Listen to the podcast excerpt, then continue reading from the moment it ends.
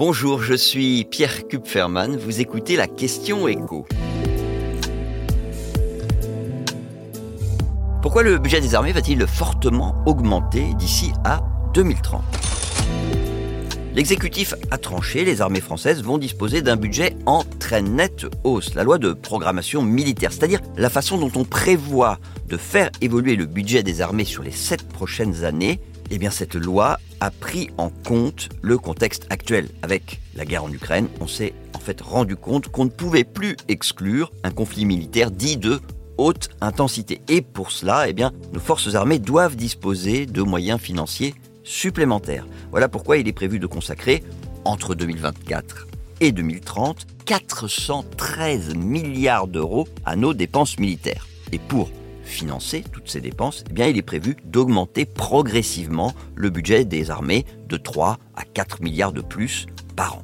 Sachant que dans ces 3 à 4 milliards d'euros, vous en avez une partie qui euh, nécessairement est grignotée par l'inflation. Évidemment, 3 à 4 milliards d'euros de plus chaque année, ça peut sembler beaucoup. Mais si vous demandez leur avis aux militaires, ils vous diront que non, que compte tenu de tous les programmes de défense qu'il y a à financer, c'est même un peu trop juste.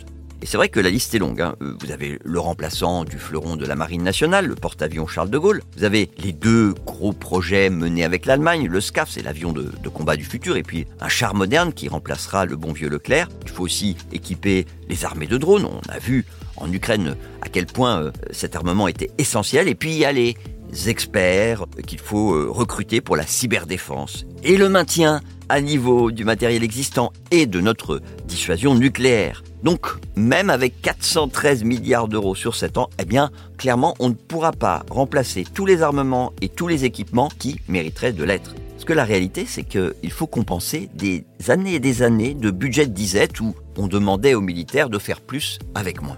Et forcément, ben ça, ça met beaucoup de temps. Même si on a déjà commencé, puisque entre 2017 et 2023, le budget annuel du ministère des Armées a augmenté euh, de 11 milliards. Et que, malgré cette augmentation, eh bien, cette année, il manque encore un milliard et demi pour faire face aux besoins.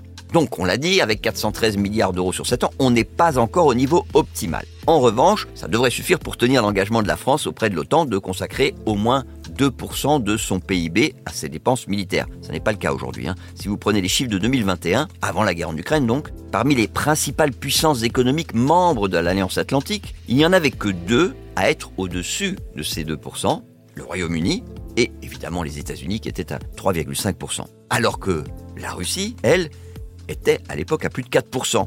Quant à la Chine, elle, elle est en dessous, ou elle était en dessous de 2% en 2021, mais depuis, elle a fortement augmenté son budget, et puis, de toute façon, la réalité des chiffres qu'elle publie en la matière, comment dire, est sujette à caution. Vous venez d'écouter la Question Écho, le podcast quotidien pour répondre à toutes les questions que vous vous posez sur l'actualité économique. Abonnez-vous sur votre plateforme préférée pour ne rien manquer et pourquoi pas nous laisser une note ou un commentaire. À bientôt.